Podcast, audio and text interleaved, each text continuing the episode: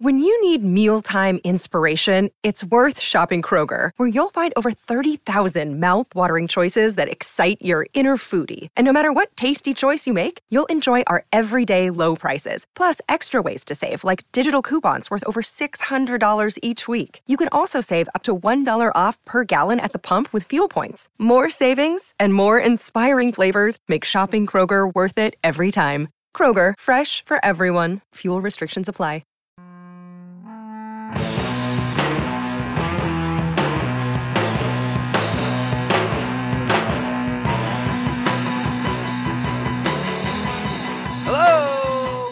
Folks, and welcome to the A to Z Sports Big Orange Podcast. I'm Charlie Burris, here with my co-host and A to Z Sports Tennessee writer, Zach Ragan. Wherever you listen throughout the world, we thank you so much for listening to us. Zach and I are talking everything balls every week here on the Big Orange Podcast. And if that sounds like something good to you, make sure you subscribe to the A to Z Sports Podcast Network feed on iTunes and Spotify. Our new episodes drop there every Monday, and you can hear my beautiful voice to start your week right in your ears. What a treat. I'm at Charlie underscore Burris, at Zach TNT on Twitter, at A to Z Sports on Twitter and Instagram, Facebook.com slash A to Z Sports Nashville, and A to Z Sports Nashville.com for everything Zach writes. Well, another week, another double digit loss for the Tennessee football team. I happened to be at this game yesterday. Had a couple of friends who are Florida fans invite me to the game. And I said, ah, screw it. Let's just go see what happens. And uh, lo and behold, exactly what I thought would happen happened. I well, okay. I'll give Pruitt this. He scored uh, nine more points than I thought they would. Um, all of that in garbage time, and then uh, they didn't hemorrhage as many points to Florida as I thought they would. That is something. What's up, Zach? Do Florida fans even give you a hard time at that game anymore? Or do they feel sorry for No. you at this point? Absolutely not. It, that was the saddest thing. I mean, obviously, I, I was with my friends. They're they're not gonna just like scream in my face, but there was a whole set of Florida fans sitting. I would say like five, six rows in front of us. I mean, just a whole probably ten or eleven people that were all together, kind of like college age kids, and they were all cheering and they were they were going, you know, big time. But you just remember back when Tennessee had the possibility of winning this game.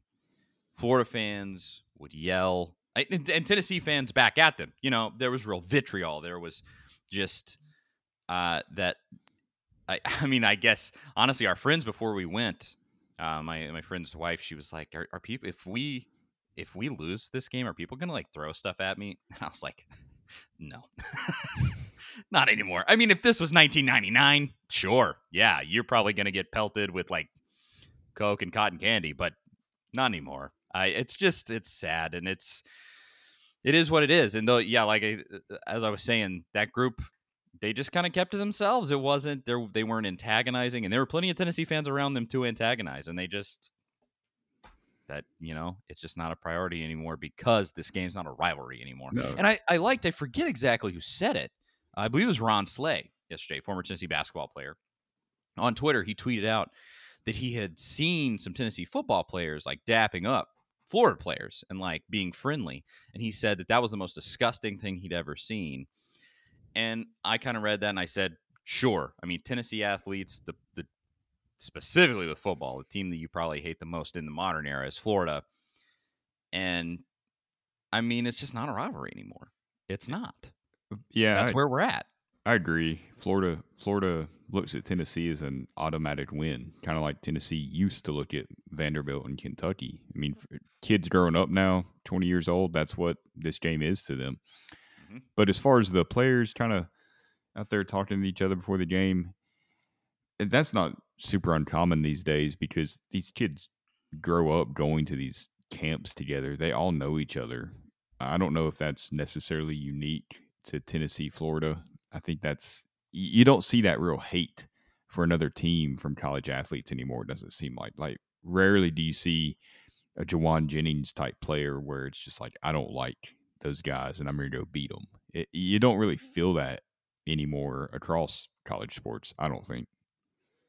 Here's my pitch: uh, make college football hate again. Yeah, I love, I love just it, when when Tennessee is good and you can just give it to another fan base, man. That's I, I remember one of my best Tennessee football memories was uh, I guess Lane Kiffin's year uh, against Georgia.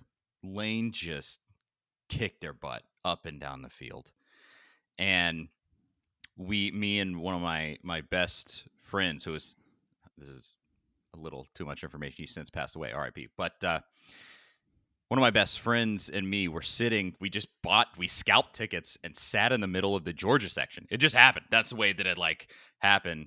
And these georgia fans if you know they're grown men who will bark in your face like children.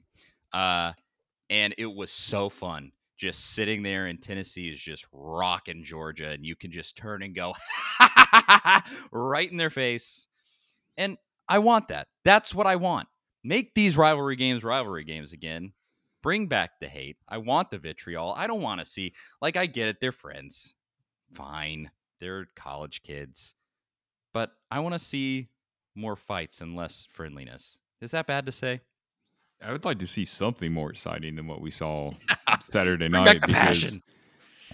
You know, Tennessee loses by 12. The game wasn't really that close. They, they score a late touchdown that doesn't really matter unless you're betting on the game and it was just a bo- Florida didn't really play that great. I mean, Kyle Trask No. had a ton of yardage because Tennessee's secondary is awful, but they they were very beatable last night. Like a decent team beats Florida last night, and it was just like the game was never. Even when Tennessee was up seven to three in the second quarter, it was like we all know where this is going, and it that's where it went. There was just it was just a very boring, mundane game like most Tennessee games this year. Florida played at the level of when they lost to Texas A&M. Texas Mhm. A&M just capitalized uh, and and ended up beating them. Yeah, Florida did not play particularly well yesterday. I mean, 30, 31 points. They scored 17 points in the first half, 14 points in the second half. I mean, it was not just some kind of inspired play. Kyle Trask threw 50 passes. Uh, he connected on 35 of them because, like you said, Tennessee secondary is horrendous. Um, yeah, four four touchdowns, but of course that's just it, it kind of comes along with the style of that that offense. I mean, the Yeah. guy that I was just, and I I've been impressed by this guy all season long. I mean, Kyle Pitts is just. oh, I want that guy to play for the Titans, man. He made some impressive catches for sure, but Trask was putting the ball where like only he could catch it. I mean, he was making Yeah. NFL catches out there for sure. Trask, he, he does. I I don't know if he is truly like inspiring Heisman level. I, and I don't want to take anything away from the kid, but I kind of look and I say, you got Kyle Pitts and Kadarius Toney around you, and he can he can make some throws, but he also made some throws yesterday where I was like, woof, like, that was not Yeah. good. Um, and so I I kind of look and I'm like, this guy.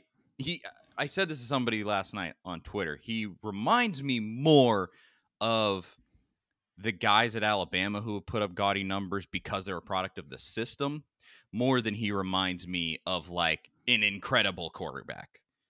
If that makes sense. Like he doesn't remind me of Patrick Mahomes as much as he reminds me of like a I, I don't know who are some of those guys that like won a national title at Alabama, but it was because they were surrounded by seven star players. Uh, Like, like Brodie Croyle or somebody yeah, back in so- yeah. some of those guys. He he is more on the spectrum over there than he is on like the whoa, throw this guy in a game and he'll go out there and win it for you. I don't know if with if less with lesser players he's as good. Well, yeah, a lot of his passes he's throwing over the middle, which is, is Tennessee still can't cover there either. It was kind of one of those games where you look at the end and you're like, oh wow, he has over 400 yards. It doesn't feel like it because he made good throws, but it was nothing spectacular. Uh, Yeah. and that's what's mo- the most frustrating thing about that game last night it's year three, and you can't capitalize on Florida at home not playing to their full potential. I mean, that wasn't the number six team in the country last night. No. And that's probably Tennessee's defense in the second half played as well as I feel like it can play right now, to be honest. And they still, I mean, they kind of start stopping Florida, and then the offense can't score. And Jeremy Pruitt, the whole offensive staff, they clearly have no plan when it comes to the offense. You've got Harrison Bailey starting, who a couple weeks ago wasn't good enough to start against Arkansas. Then you're pulling him out for a play to put Brian Maurer in, who's supposedly injured this week. And then you put Bailey right back in. Then you're pulling him out for Shrout, who also supposedly was dealing with some issues. There's just no clear plan, and it's been that way the whole year. You've seen that a lot from Pruitt when times when he would take uh, Jarrett Guarantano out of games and just roll with one week it's Shrout, one week it's Maurer if, if I saw somebody say it on Twitter and they're right, if you have four quarterbacks, you don't have a quarterback. And that's the case with Tennessee. Absolutely. They are just throwing everything. Like kind of just trying, uh, what if we do this? What if we do this? What if we do that? Like it's just clear that there is just not a set vision for what they want out of this offense. And sure, it's a product of the players and a whole set of factors but it's I mean, it's embarrassing. Let's just say that specifically for how much you're paying Chaney their whole, his whole game plan is give the ball to Eric Gray and yeah. hope he gets a first down on first or second down. And if he doesn't, let's hope that we connect down the field on something. I mean, that's their seems like that's their whole offensive philosophy. There is no plan, and that's just for that amount of money for Chaney and that whole staff. It it really is embarrassing the lack of any just identity. There's nothing there that says this no. is Tennessee football. It's just a cluster and it's frustrating. There's nothing that you can turn to and say, do it and it will work. Eric Gray is as close as you can get. But you can't just, I mean, he's not Derrick Henry. You can't just go, here's the ball, carry us to victory. Like he's he's good, but he's not that good. And it's we've held the line between the two of us that you know I, I don't believe that Chaney just forgot how to coach offense. He's had some of the great offenses I've seen um, over the years. You know, made Nathan Peterman go to Pittsburgh, had one of the best offenses in the history of Tennessee football in 2012. But the through line in all of those is that ultimately they had players that Chaney could work with. I guess that that Pittsburgh, I, I don't know enough about that offense outside of Peterman to say, but outside of Pittsburgh, I mean, you had great players at Georgia that he was working with, um, and great play that Tennessee team. Tyler Bray was a really good quarterback, um, even if that season stunk. Um, and this season, it just seems like without the talent, it's either Pruitt getting in the way, or it's either Chaney just doesn't know what to do with the set of players that he has. And either of those explanations is disappointing. It's funny that as a kind of an aside, that 2012 offense, uh, that that to me is the last Tennessee offense that you watch that one you were confident in, two was fun to watch. It was exciting. Yeah. Even in 2015, 2016, I think Tennessee's offensive numbers were were pretty good in 2016 somehow, but it was all because of Josh Dobbs. And even then, the style of play wasn't really Tennessee football. It never felt like that to me. That 2012 team was just that was fun. Tyler Bray had Swider out there, mm-hmm. you know, Justin Hunter and Cordarrelle Patterson. It, there, it was, there's a real a real beauty to a efficient well played pro style offense. Mm-hmm. that's kind of what they were bringing that year. Yep. Because Bray could just deliver. I mean, he could sling it, and and had he had good guys in the wings to catch the ball, and there. I mean, I I just think about it currently, like watching when the Titans are cooking this season, and they are just imposing their will on people. You just go, man, this is oh, this is a work of art, and I mean, yeah, you haven't seen that in Tennessee since 2012. you're not going to get it with the guys that you have now. I, in some in some sense, I mean, I think it's dated in college football. I don't think that's what works right now. Um, if you just look at what is working everywhere else, um, I, I guess in some sense, Alabama. I mean, the players are just so good they could almost make anything work. But Saban has fluctuated between going more pro style when he had uh, guys that could run. He kind of adapts to that. But uh, yeah, it, it's it's almost with, just a lost cause. I I don't know. The thing with their offense and and defense too. I said something last night on Twitter that some people, a lot of people, I think agreed with. Some people didn't. I said that Tennessee has the talent to win this game. They're just not well coached. I think that's something that a yep. lot of people agree with. I feel like Pruitt almost said the exact same thing in his press conference last night without even realizing it. Because uh, mm. he, he said the guys in that locker room in Florida's locker room aren't that different than the guys in this locker room. And he's trying to make it a point to his team that they they they're good enough to beat Florida, which I agree with. And I'm I'm thinking when he's saying that, that's on you yeah. as a head coach at that point. You're not, I mean, at least he's not doing the Butch Jones route and using a, a talent excuse or recruiting excuse, depth, or any of that. But that's pretty much an indictment on himself as a head coach when he makes that comment. I'm like, you you couldn't have said it any better. You you've pointed out the problem. They're not that different. They should yeah, be in what, this game. When you say that, what is the differentiating factor? If it's not the players, what's the difference? you know? And that's so frustrating. And and Pruitt, and we, we can get into kind of what he said in, in the press conference. And um, there was kind of a moment where Pruitt, I, I don't want to say blew up. That's not the right way to categorize it, but he kind of. Uh, the best, uh, some reporter, I'm not really familiar with who they are. There's some different people. I think he's from a TV station uh, described it as Pruitt getting sassy in the uh, post game press. John that, chuckle. That's about right. Well, here I I have it set up. Uh, I I can play. Here here's the moment. This got some people talking, and we can uh, talk it out after we listen to this. Let's see if I can get it to do correctly here. This is Blake Toppmeyer from the Knoxville News Sentinel asking Pruitt a question to start this out the third downs uh, being a problem at times. Tonight, what uh, what did you see being some of the issues in, in those scenarios? Well, Blake, I don't know how much you know about football, but you know you can play inside man to man, or you can play outside man to man. And if they're running inside breaking routes, you like to play them from inside out. You know, there was three times tonight that they converted first downs when we're playing inside man to man and they complete balls breaking inside. Um, you know, one time we gave up a first down on third and 12 and we called cover two. Um, you know, and the corner don't split the zone and get to the sticks, okay, which is the first down marker in case you don't know. Uh, oh my gosh. So the correct answer to that question is most of what he said there, but without the condescending nonsense. Without, I don't know how much you know about football. Oh, do you know that the first down marker is the stop it.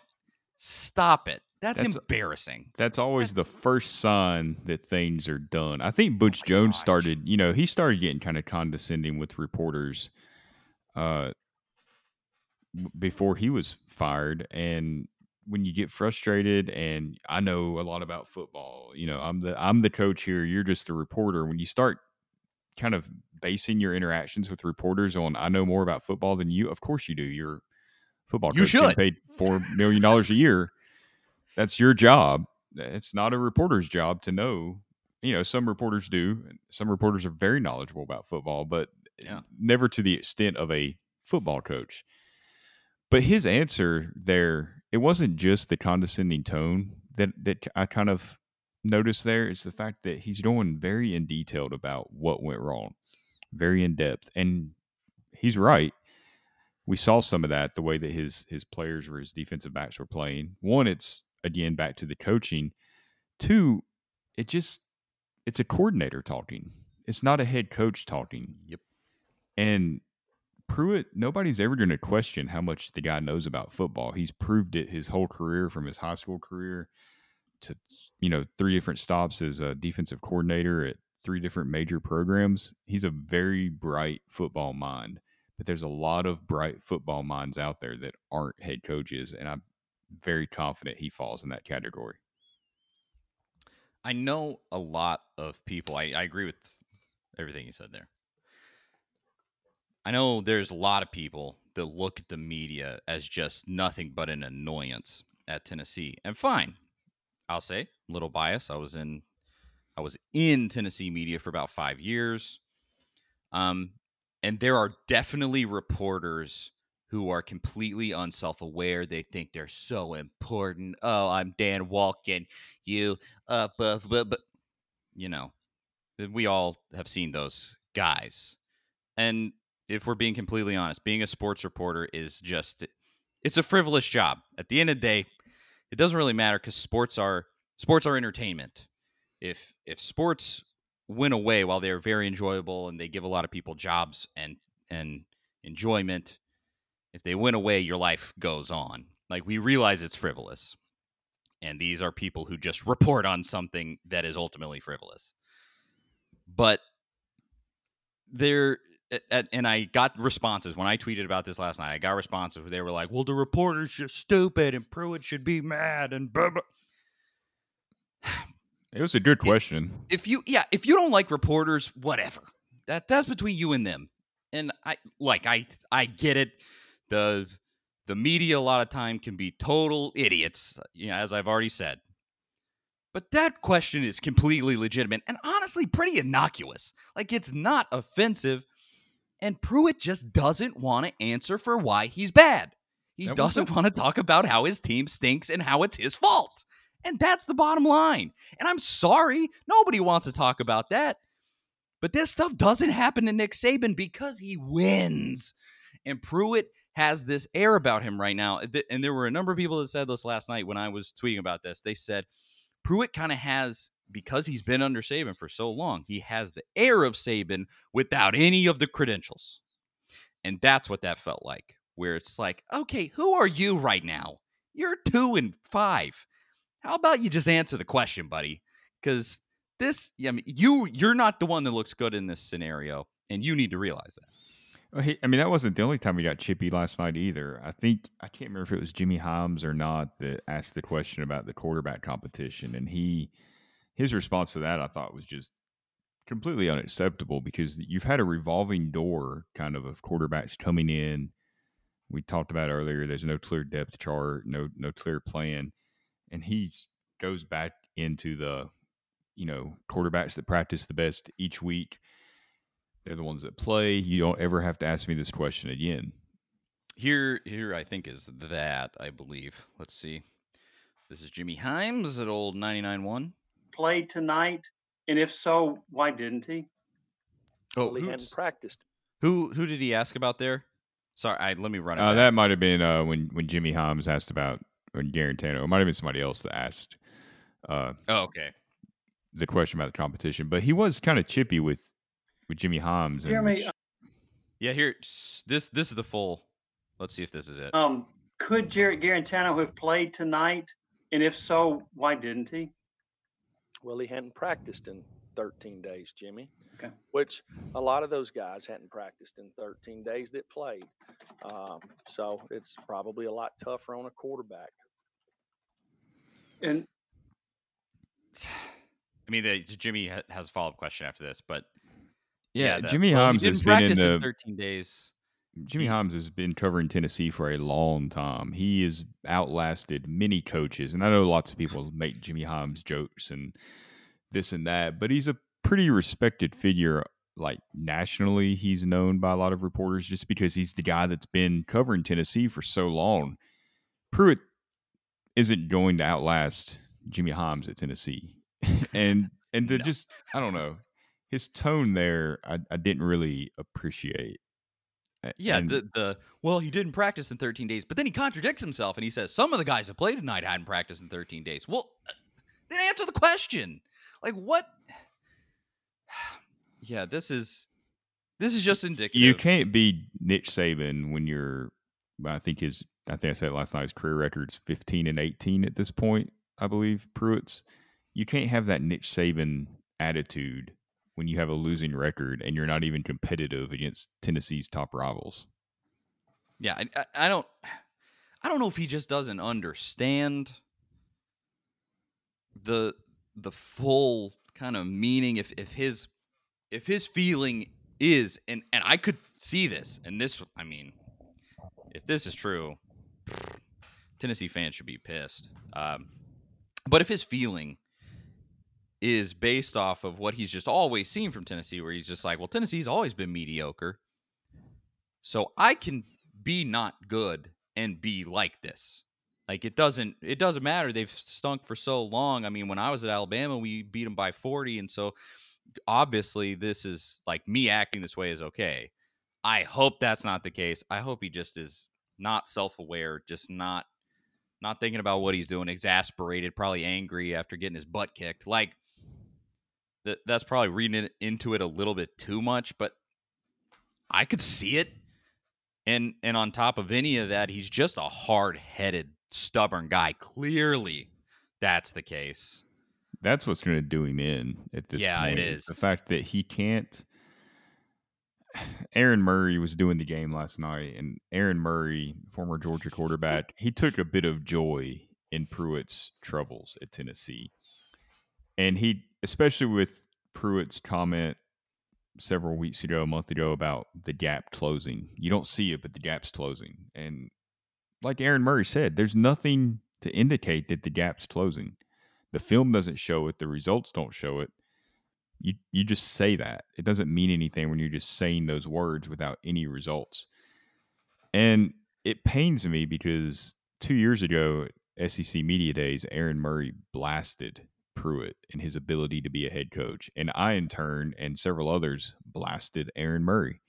I wrote several columns, articles that week because he just kept making the same comments. And the guy was right.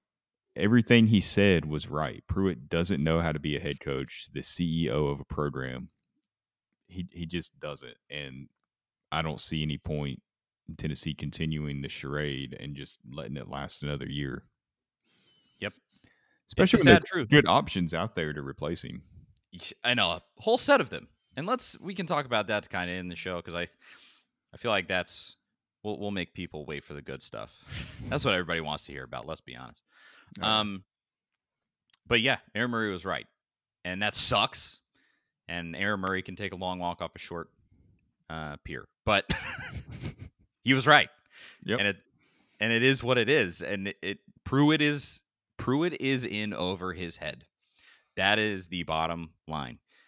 This is what Butch Jones did at the end. And we've seen it before. And you you know, you can look at you can squint and look at it a different way and kind of be like, "But it's not uh, but, but it is. It is. It is exactly like that. It is." Would Would you agree that we know Josh Dobbs masked all the issues for Butch Jones? Do you feel like maybe Jauan Yes. Jennings was that guy that did it for Pruitt? I believe I have done some thinking about that, and I think that is absolutely the case because I think Jauan Jennings brought the leadership this team needed, brought the fire this team needed, uh, and he was picking up the slack. Because last year, I mean, defense was about what it is now. I mean, it hasn't really improved if it's not gotten worse. And, uh, you know, I, I think Jauan would just go out there and will it to happen. That was that's who he is as a person. And now you lose that and the team is is rudderless. I mean, you already said the offense has no identity. They don't know where they want to go with this thing. And so yeah, I absolutely think that's the case that he was pasting over some things.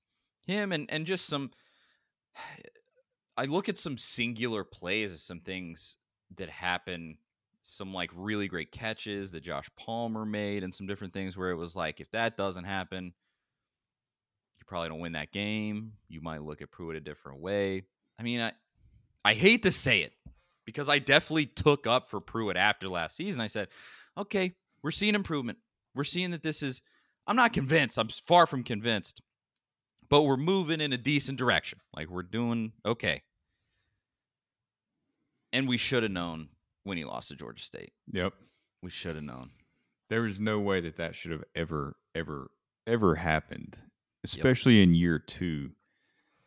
And you know, w- people were ready to fly off the fly off the ship at at zero and two after they lost to BYU and the start. The, the Fulmer talk about him taking over as head coach started, and he reels off this winning streak, and it's like we all forgot about Georgia State. We let it off. We let him off the hook way too easy. Yeah, the, the talking point became, well, if he just would have beaten Georgia State, that's a 10 win season. Mm-hmm. Or Georgia State and BYU. Well, yeah. If he would have just beaten And the- Georgia State. And they lost to BYU on the busted coverage that is you're a defensive backs guy. It should never happen. Not like that. And it's still happening now. It happened against Auburn. The DBs don't look any better. And I know oh, they talked about the defensive line not getting enough pressure. The defensive line played pretty decent last night, I felt like. They actually got to Kyle Trask a couple of times. But Yeah. he, if and even then, a few times they had wide open receivers still that, that weren't being covered in that short amount of time. Like the the secondaries, it hasn't got any better. And you got Pruitt and Derrick Ansley, defensive backs guys, and it's not getting better. That right there should be enough. Aside from the whole quarterback situation, if if you're looking at this as if it's a just a regular company even this is how i always kind of like to take it back and put it in take it out of football terms because there's so much like wrapped up in what it means to kind of be like a football coach the sec and all that stuff if this is just a business like pruitt's a small business owner or not not even he's not the owner he's hired by the owner to come in. Really, in this case, the fans of the owner. And he is just, I, and in some of the stories that are around Pruitt, he's kind of like browbeating his employees. They don't really like him. Uh, and, you know, sales aren't going up. The business is failing. The guys that he hired who were his friends, you know, he's just, oh, that's my friend from high school. Gonna bring him in he'll be the assistant manager. Those guys aren't working out. You know, they're they're not improving anything. They're not making sales. Why would you keep that guy around? That's I like to strip away all the football stuff because people go, well, they need stability. We need stability. That's true. Tennessee does need stability, but you don't need stability with a guy that's going to get blown out by Georgia, Florida, Kentucky, Arkansas. You don't need that kind of stability. You don't need a guy who's doing all this stuff. You need to replace that guy and find the stability with somebody that does a good job. And it's, I mean, that's overly simplistic. And you do have to take into account all the different facets of what college football is when you have this discussion. But when you just strip that all away and you say, he is, this isn't working, it's not working, and it hasn't really worked the entire time, why would you continue to beat yourself over the head with a guy that is just not going to make it work? and, And that's where I'm at. he can't make it work. And I think I kind of realized it even more last night. After the game, I'm laying there kind of looking through potential coaches because it's that time. I mean, it's time to start looking at other guys and who it could possibly be. And there's Hugh Freeze, there's Matt Campbell at Iowa State, there's a guy at Coastal Carolina, Billy Napier. You know, you, all these names start popping up. And I start looking at what makes those guys successful, what's made other coaches successful, what's made Dabo Swinney successful, what's made PJ mm-hmm. Fleck successful, even Nick Saban. And it's the fact that they're all great motivators. Nick Saban might not come off that way, but he is. He talks about the process. I mean, some of the things he says, if you go and watch his press conferences, interviews, are very, he has a different way of saying it because he's more candid but it's the same cheesy stuff that all of these football coaches say. And I think Butch Jones really ruined that for Tennessee fans because you start hearing these kind of cheesy slogans and Butch Jones was over the top with it. But a lot of that stuff, it's what college football players respond to. there's a difference in an NFL coach and a college football coach. In college kids, you you have to be a great motivator. Dabo Swinney is a great motivator. Matt Campbell at Iowa State, he says some Butch Jones like things, but he's a great motivator. Jeremy Pruitt, there's nothing about him that's a great motivator. He is what we celebrated at first about him was that he was no nonsense, no nonsense X's and O's, and that is why he's not going to be a great head coach in, in college football is because he can't motivate these guys to play hard, to play better than what we saw last night. That's I think that's the the long and short of it as far as why I think he's going to fail. The biggest reason. Yeah, because people people have been saying, "Oh, but it's a five year rebuild." I get it. It it probably is. We addressed this last week too.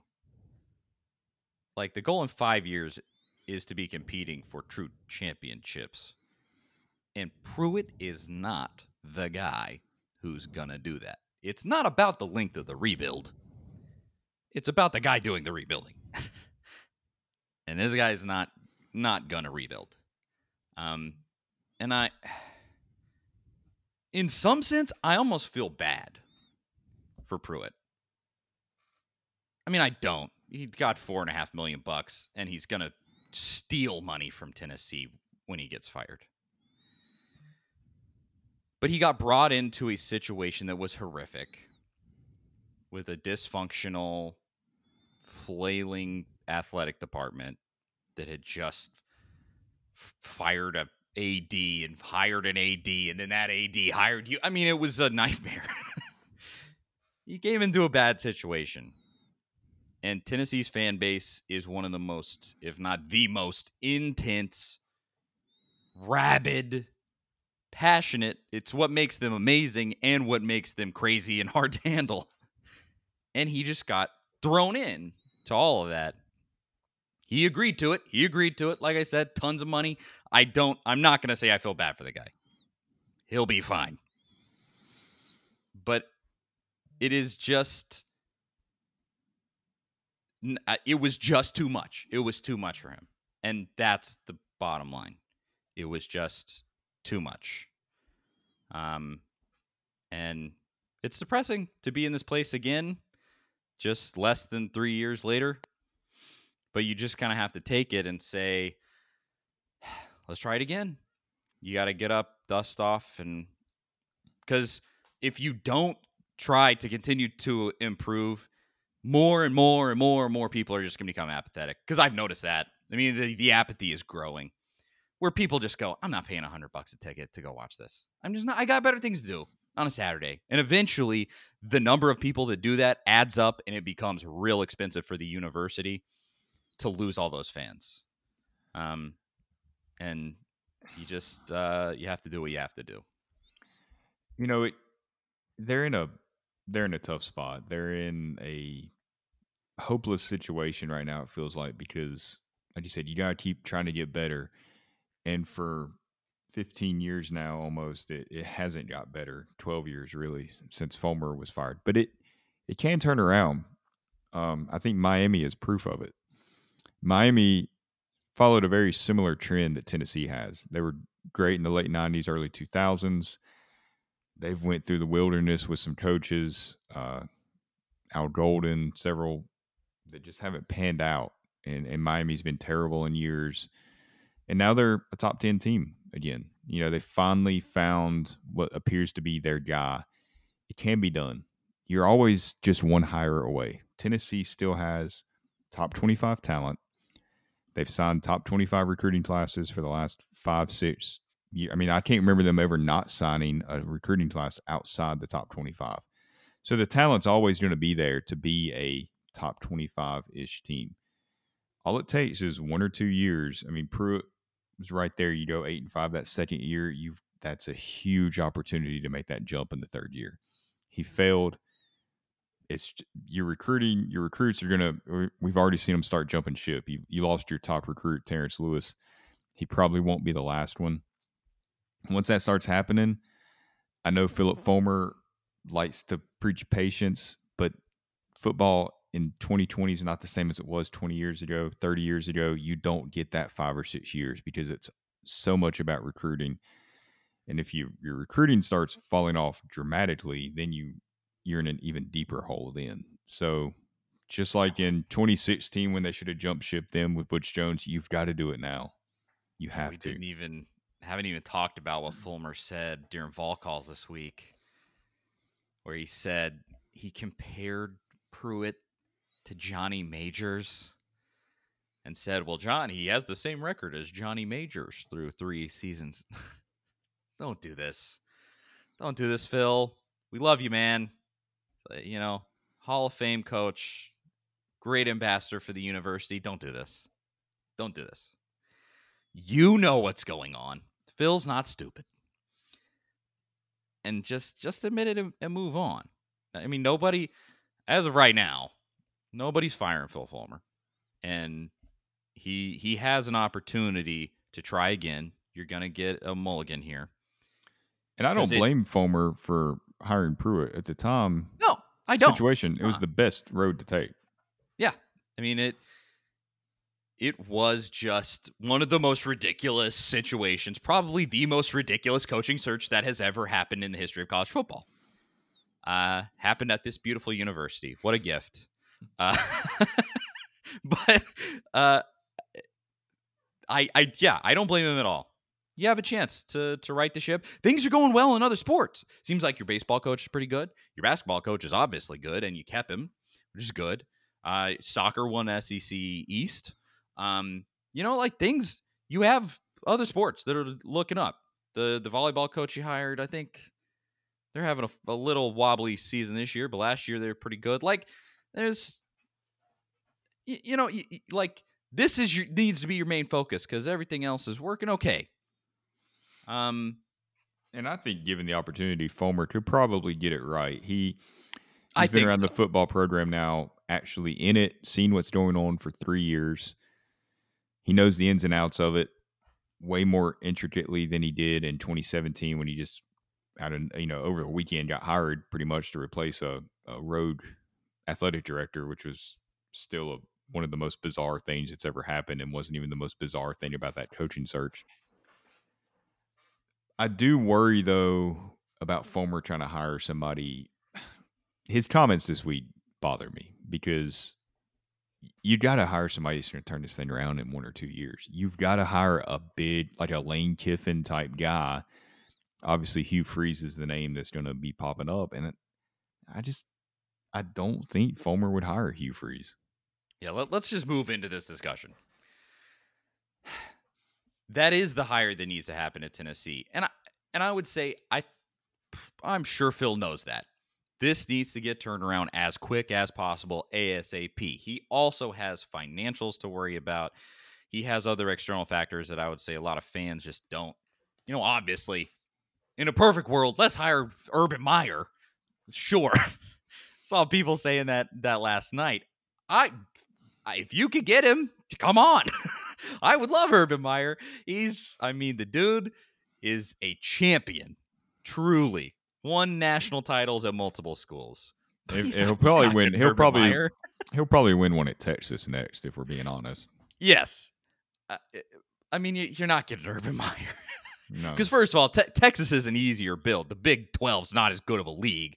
It's easier to win. Tennessee is just uh, a totally bizarre situation. You got to hire the right guy for the job. You kind of have to meet at all intersections where you say it needs to be a coach who can make that quick turnaround, while at the same time it's a coach who can handle this nonsense, Urban Meyer handle the do it craziness that is Tennessee. He could, he could, but Urban Meyer as a person who Doesn't need to.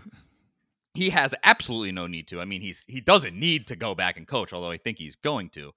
Um, and he plays this little routine every few years where he goes, "Oh, my heart, I my my daughters are. I need to go spend time with my family, and I blah, blah." Just." You know that's who he is, and he oh just man, but it would be so perfect. now you got me. Come in, come in for four years, and then find your Ryan Day type guy to take over the program, and you know, let's I- not do this. I would just take it. I would take it yesterday but that's not gonna happen. No. Come on. Um, but he, to me, the person that kind of meets in, in that intersection right now is Hugh Freeze. He does. But why I think Tennessee should absolutely move on in this offseason is because you have options beyond Hugh Freeze that are pretty good. Like options where if you whiff on Freeze just because you you know you don't offer him enough money, he chooses to stay at, at Liberty. Although the the talking point has been, I mean, this was reported by ESPN, is that Tennessee would be his preferred job. I believe was the quote. And you already don't have to compete with South Carolina now since they've Yeah. hired Shane Beamer. Yeah, a little breaking news there. They hired uh, late last night. I think it was Bruce Feldman reported Shane Beamer is going to be their guy.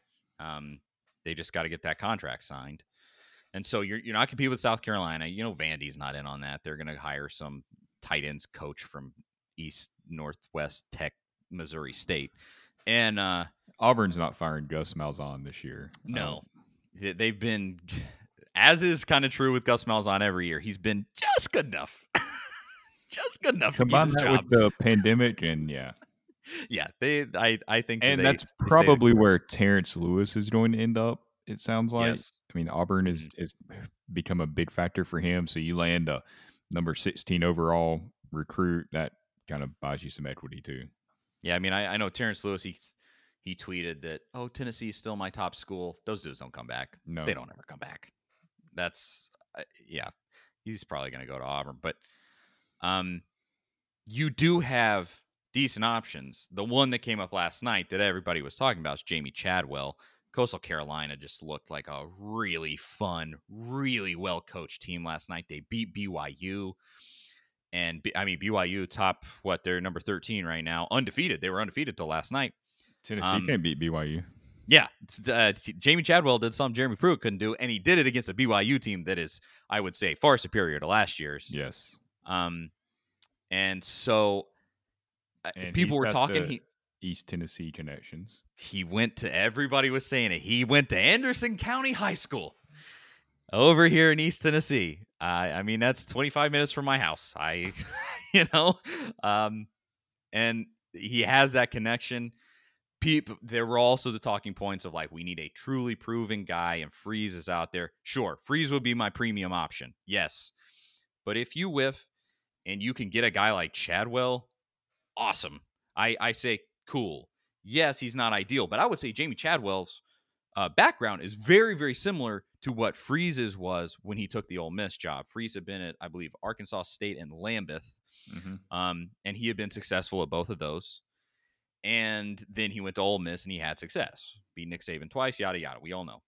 Um, and so I think Chad- Chadwell has shown that he can be a good head coach, where Pruitt had never shown that at any level, high head- school or college or anything. The head coaching experience is essential, unless Yes. un- there's so I know that you you can point to guys like Bob Stoops and Lincoln Riley, but those are and and Ryan Day at Ohio State now. Those are weird situations though, where you're learning from a proven head coach and you get to take over that same situation. It's the same team. You're not trying to take that culture and install it somewhere else. Yep. Those situations can work out. If you're becoming a first time head coach coming from another program, going to a, a program that's like in Tennessee shape, that's you're learning how to be a head coach and dealing with an impossible situation at the same time. It's usually not a recipe for success. No, it's not. And so I, I look at a guy like that and I say, you whiff on Freeze and you hire him, I'm still happy. If you whiff on Freeze and you hire Billy Napier from my uh, UL, I get them all confused. Louisiana Lafayette, I think it's just Louisiana. Louisiana, and he has found success. Uh, and he he was in talks for the Mississippi State job last year. I mean, he's he's kind of been one of those guys that when an SEC school job opens, they go, "Mm, well, maybe it's Napier. You know, he's just sort of in that stratosphere. Also Um, Tennessee connections. Yes. Uh, and so you have him down the list. Uh, if Texas hires somebody like Urban Meyer, uh, it- the presumed, if they miss Meyer, the presumed guy is going to be Matt Campbell um, from Iowa State, which would be an I long term. It, it's it's easy to say Urban Meyer would go there and win, but I think long term Matt Campbell might really be the guy that Texas needs to hire. But that's No, just my opinion. I think he's a really good coach. I Or mean, if you- Michigan. Mi- uh, yeah, Michigan um, would be good to hire Campbell, but Matt Campbell might be out there. That's a longer shot. Tom Herman at Texas looks like he's going to get fired whenever that happens. Um, and you know it worked out pretty well last time you got uh, Texas's hand me downs. I'll say that. Um, and so, uh, you know, there's there's kind of a number of options this offseason where I kind of go the the success rate seems higher. Yes, Tennessee's athletic administration has been an incompetent dumpster fire for 15 years, if not longer. But they have a little bit of an easier situation this year because of just the coaching pool that's opening up. If you can make the financials work, and obviously that's the bottom line, if you can make the financials work, now is the time to jump, if you're asking me. It just is. For all the reasons we've laid out with Pruitt, you should do it anyway. But you have a good coaching pool. Yeah, and, and l- less competition to go against. I mean, last time Dan Mullen might be the head coach at Tennessee right now if Florida doesn't fire Jim McElwain. Yep. Um, do you want to give somebody else that opportunity where it's like Hugh Freeze might be the coach at Tennessee right now, but they didn't fire Jeremy Pruitt or or one of these other options? You, you want to be the program that steals that head coach from somebody else.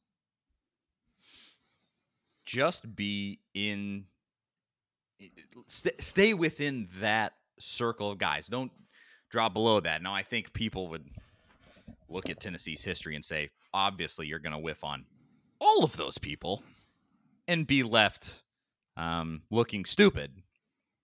Maybe. I feel like I Billy Napier is kind of the fail safe. Like, I, I would, why would he turn down the Tennessee job unless it's just because of what he's seen? But you're gonna be a a rich guy at the end of it, even if it doesn't work out. I mean, at at Louisiana, seven and seven in his first year, eleven and three last year, currently nine and one. Um, I mean, he won the league last year, won the Lending Tree Bowl, uh, and he's gonna win the league again this year. Twenty-seven and eleven overall. I mean, if if you're looking and you kind of go, that's our third option, or even I, I don't know, you could kind of switch them around, uh, Chadwell and him, and say, uh, you know, either or. Like you said, he's from Cook's uh, Cookeville, um, so kind of a, a Tennessee dude.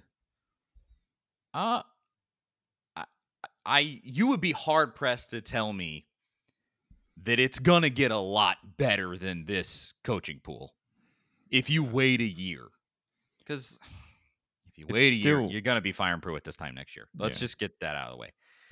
You will be hard pressed to be like, oh, but next year you'll have who? I mean, it, this like if you can fall back on like Tom Herman, dude. Tom Herman won the Sugar Bowl and beat Georgia at Texas, and they're gonna fire him. Like, I I take hear Tom one- Herman. Tennessee fans say they don't want Tom Herman because he went eight and five or something. Like, don't Tennessee going eight and five every year at this point would be such an upgrade. Don't don't look past that at this point. You got to get to eight and five before you can get to ten wins a year. Exactly. And Tom Herman is one hundred percent a better coach than Jeremy Pruitt. It's not even close. Not even close.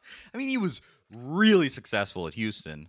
I'd almost take him over because here's the Hugh Freeze is the guy. Like we we know that. Like if you want to turn this around, go with Hugh Freeze. That's your Dan Mullen that Florida found. That that's that's the guy. That's your Kirby Smart. If you go with Napier, he's done good things, but he also, you know, it, it's not a certainty that he'd have success. He was fired from Clemson before Chad Morris was hired and that offense really took off. He wasn't the guy that set them up. He's also a Nick Saban guy. 0 for 2 with Nick Saban guys and Dooley and Pruitt. If you go with uh your Coastal Carolina guy, Chadwell, is that another Scott Frost situation where Scott Frost was great at UCF? I wanted him at Tennessee badly in 2017. He's not been good at Nebraska so far. You could end up in that sort of situation. To me, the best options obviously Freeze, and then I I would go with Tom Herman if it was me. I mean, nothing, nothing is a sure thing. Right. You had Jim Harbaugh at Michigan. I thought for sure. I Chip that Kelly. would be yeah. I Chip Kelly UCLA. You look at those and you go, "Oh, that's a slam dunk," and it just doesn't work out.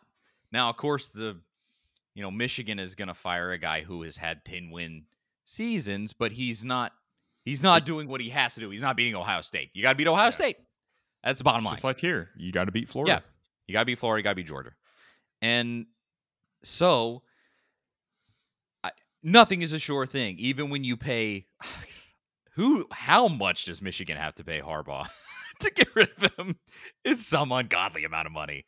Um, and they've already paid him an ungodly sum just to be there. Uh, it's never a sure thing, but you just look across the board at teams that have just hired proven winners. Urban Meyer won a national title at Florida. He leaves Florida. Ohio State looks and they say, let's hire Urban Meyer. He won a national title. He goes to Ohio State. He wins a national title. Uh, Nick Saban with Alabama. Nick Saban. He had won a national title at LSU. And then uh, they look around and Alabama has that option. He's with the Dolphins and they say, well, he won a national title. Let's hire him. Let's bring him in. He wins. He's the best coach of the modern era. You know, it's the greatest coach ever.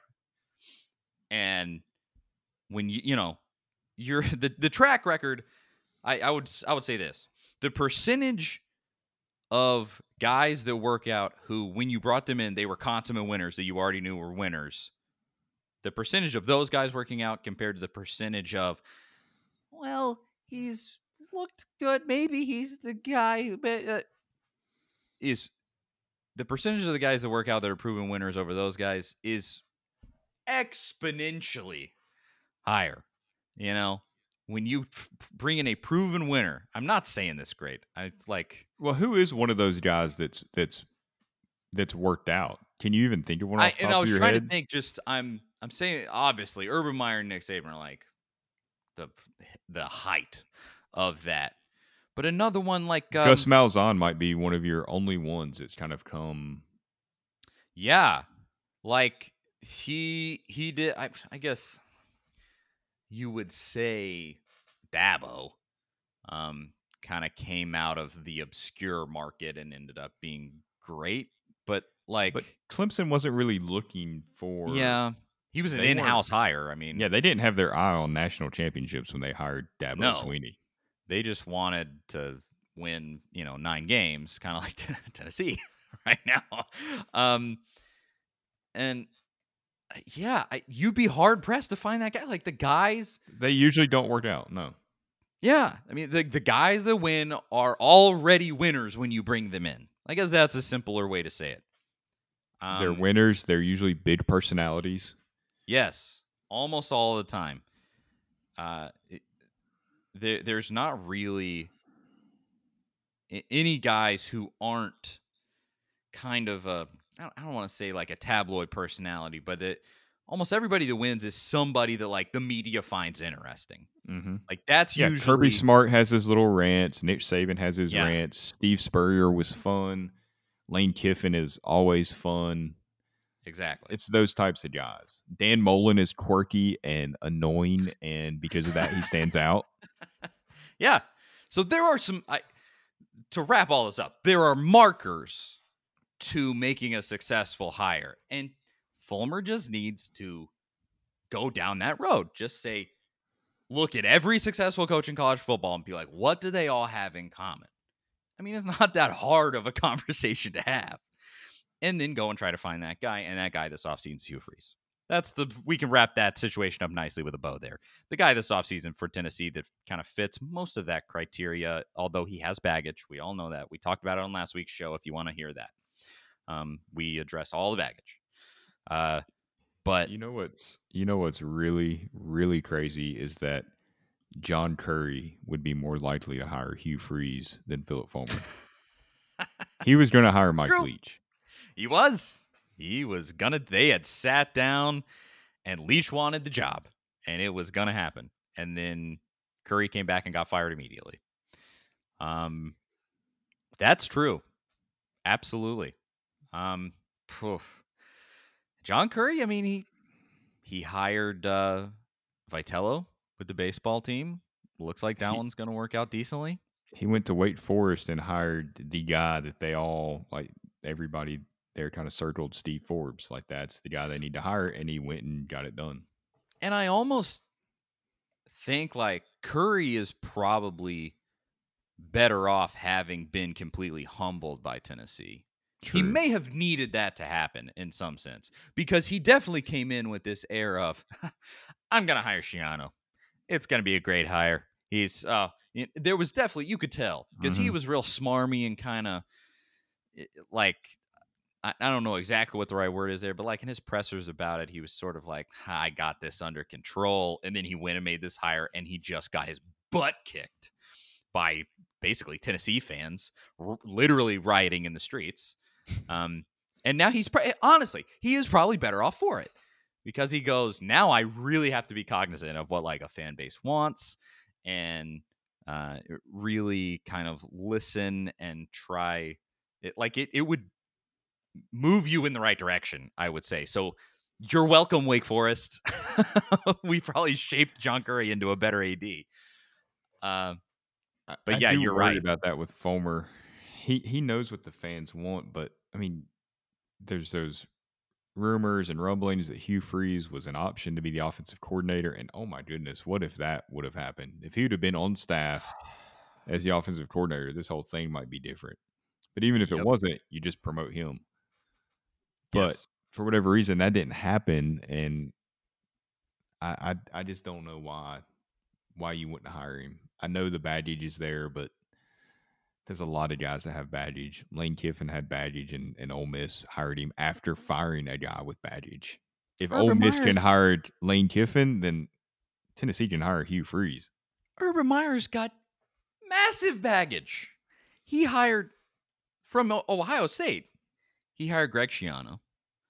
Uh, and then uh, he had a guy on his staff who the report was reportedly, allegedly, asterisk everywhere, a guy who was, what am I remembering this correctly? Abusing his wife or something along those lines. What was that blow up with his? Uh, it was his wide receivers coach. Yeah, there was Um, text messages, and they Yeah, it covered it whole up. He had been arrested, I think. Yeah, and and and that uh, whatever was going was on there. suspended for a two games or something, which was Yeah, made, made no sense. Yeah, I was he he had murderers on his team at Florida.